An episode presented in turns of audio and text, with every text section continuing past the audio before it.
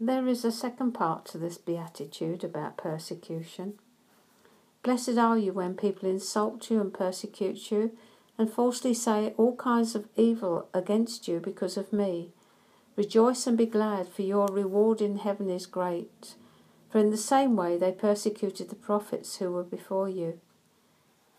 One of the things hardest to endure is people speaking about you falsely and not defending yourself. Not speaking about you with reason, but falsely speaking behind your back or even to your face, criticizing you in public, holding you up as an example of what not to be. You are being falsely accused, insulted. Your good is being evil spoken of. Time to rejoice. Again, we have to ask ourselves, what would Jesus do in this situation? It's a wonderful opportunity to turn the other cheek and respond in the opposite spirit. Start qualifying for the reward. Many of us like to wear the slogan, What would Jesus do, around our wrists, not unlike the phylacteries the Jews wore to remind themselves of God's commands. Unfortunately, like those Jews, it doesn't get any further because they don't actually ask him what he would do or say in any given circumstance. is just another Christian fad. I've seen plenty of those come and go over the years. Now, this has to come flesh on us, not just outwardly but inwardly. Our hearts need to change and come to the place where there is no desire to retaliate or pay back like for like. I know something about you too, pal.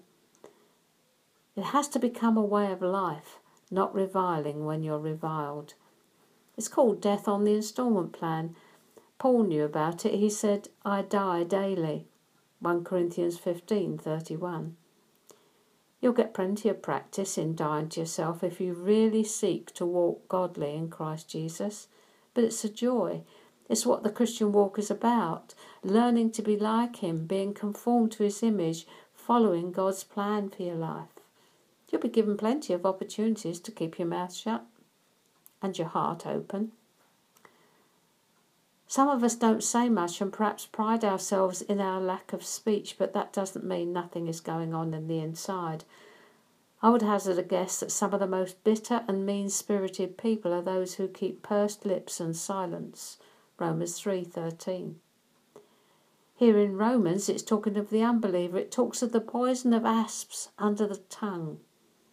And the believer who's still walking after the flesh is in exactly the same position.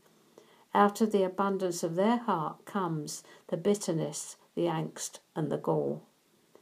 Step on them, and you'll very quickly find what's lurking in their heart. I remember saying at the start of this series I'd show you the way out of bondage, bondage to the flesh life. I also said I didn't think many of you would actually choose to take it.